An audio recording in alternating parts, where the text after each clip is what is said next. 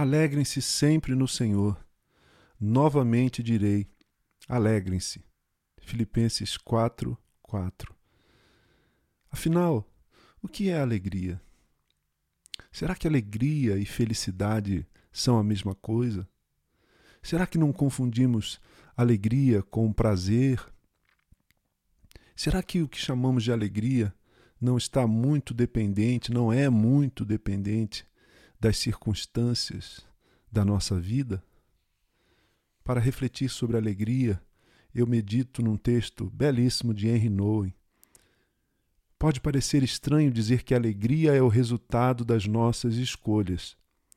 Com frequência, imaginamos que algumas pessoas têm mais sorte do que outras e que a sua alegria ou tristeza dependem das circunstâncias da sua vida, sobre a qual não tem controle algum. No entanto, temos uma hipótese de escolha, não tanto em relação às circunstâncias da nossa vida, quanto em relação à maneira como reagimos a essas circunstâncias. Eu concordo plenamente com Noem nós não podemos escolher que circunstâncias, muitas vezes não podemos escolher que circunstâncias eh, experimentaremos, viveremos, mas podemos escolher como vamos reagir a essas circunstâncias. Eu trago à minha memória, quando ouço essas palavras de Noé, as palavras de Viktor Frankl, um sobrevivente do nazismo, de Auschwitz, que se tornou um psicoterapeuta muito importante. Ele dizia: Eu não sou responsável pelo que fizeram comigo, mas eu sou responsável pelo que eu faço com o que fizeram com, comigo. Ou seja, eu não posso, se eu não posso escolher que circunstâncias ah, marcarão a minha vida, eu posso escolher como reagir às circunstâncias que contornam a minha existência. E prossegue Noem, meditativo. Duas pessoas podem ser vítimas do mesmo acidente. Para uma, esse acidente torna-se motivo de ressentimento e para outra, de gratidão. As circunstâncias externas são as mesmas, mas a opção pela forma de reagir é completamente diferente. Algumas pessoas tornam-se ásperas à medida que envelhecem. Outras envelhecem alegremente. Envelhecer Agora, um comentário meu: envelhecer não é uma escolha. Nós vamos envelhecer. Se não uh, partirmos antes, nós vamos envelhecer, mas podemos tomar desde já decisões a respeito do nosso processo de envelhecimento, tornando um envelhecimento saudável, não ressentido uh, e, por, em última instância, alegre, ao invés de um, de um envelhecimento problemático, complicado, isso não significa que a vida daqueles que, que se tornam ásperos à medida que envelhecem tenha sido mais dura do que a vida daqueles que se tornam alegre, alegres. Significa que foram feitas diferentes escolhas, escolhas interiores, escolhas do coração. Eu gosto dessa expressão, escolhas interiores, escolhas do coração. Aliás, as três expressões, diferentes escolhas, escolhas interiores, escolhas do coração. É importante nos dar conta, é importante percebermos, irmãos e irmãs, de que cada momento da nossa, em cada momento, sem exceção da nossa vida, temos a oportunidade de escolher a alegria.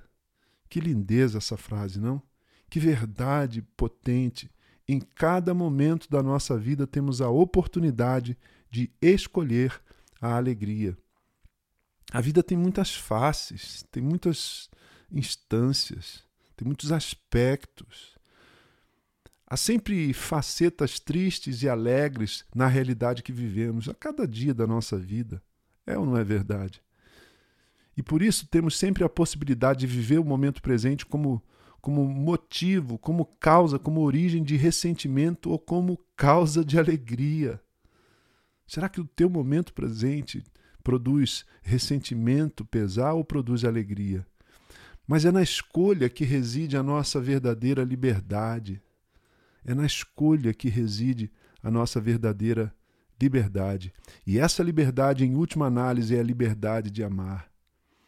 é capaz de ser uma boa ideia perguntarmos a nós mesmos como é que desenvolvemos a nossa capacidade de optar pela alegria. Talvez possamos reservar alguns momentos no final do nosso dia para ver como é que passamos, como é que passamos esse dia, como é que vivenciamos a oportunidade desse dia, seja o que for que tenha acontecido, seja o que tenha preenchido a nossa agenda, o nosso dia, e agradecer a oportunidade de ter vivido o que vivemos. Se assim fizermos, aumentaremos a capacidade do nosso coração em optar, em escolher a alegria. E assim vamos construindo, queridos e queridas, um coração mais alegre. E nos tornaremos, sem nenhum esforço extraordinário, não apenas alegres, mas fonte de alegria para os outros. Assim como a tristeza origina tristeza, assim como a tristeza causa tristeza, ou para usar a linguagem do salmista, assim como um abismo chama outro abismo, a alegria origina alegria. É por isso que Paulo nos convida, na palavra do Senhor desta manhã, a escolhermos a alegria. Alegrem-se. É um verbo reflexivo. Eu não, eu não posso esperar que o outro me alegre eu alegro a mim mesmo. Alegrem-se sempre no Senhor. Uma escolha de alegrar-me, de alegrar-me a mim mesmo, não de vez em quando, mas todos os dias, diariamente, e não nas circunstâncias, não na situação da minha conta bancária, não na, no meu estado de saúde extraordinário, mas diz Paulo, no Senhor, no amor de Deus, no cuidado de Deus, na revelação de Deus como Pai amoroso que cuida de mim, como alguém que se importa comigo, o Criador, o sustentador, o governador do universo se importa com a minha vida ínfima, pequena, feita de pó e de cinza. Ah, isso é motivo de alegria.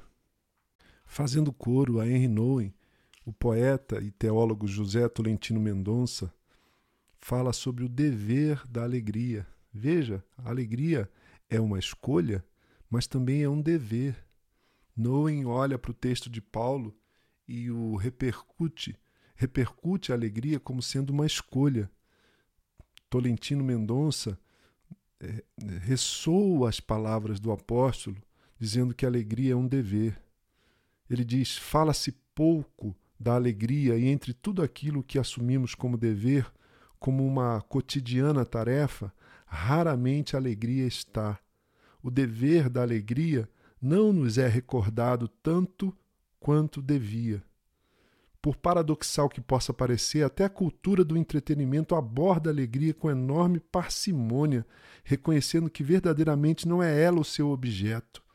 A alegria tornou-se um tópico mais ou menos marginal, deixado ao sabor das circunstâncias, dos acasos e dos feitios, mas a alegria também se aprende. Ora, a alegria não nos vem quando interrompemos a vida. A alegria nasce quando pegamos num dos seus fios, seja ele qual for, e somos capazes de levá-lo criativamente ao seu momento culminante. E termina dizendo: frequentemente, um sofrimento pode escavar primeiro em nós a profundidade que depois a alegria irá preencher. Noem e Tolentino ecoam, ressoam, amplificam, sublinham as palavras do apóstolo Paulo em Filipenses 4:4. Alegrem-se sempre no Senhor. Novamente direi: alegrem-se. Alegrem-se sempre no Senhor. Novamente direi: Alegrem-se, alegrem-se sempre no Senhor. Novamente direi: alegrem-se. Fique com isso, fique com essas verdades. Alegria é uma escolha, alegria é um dever.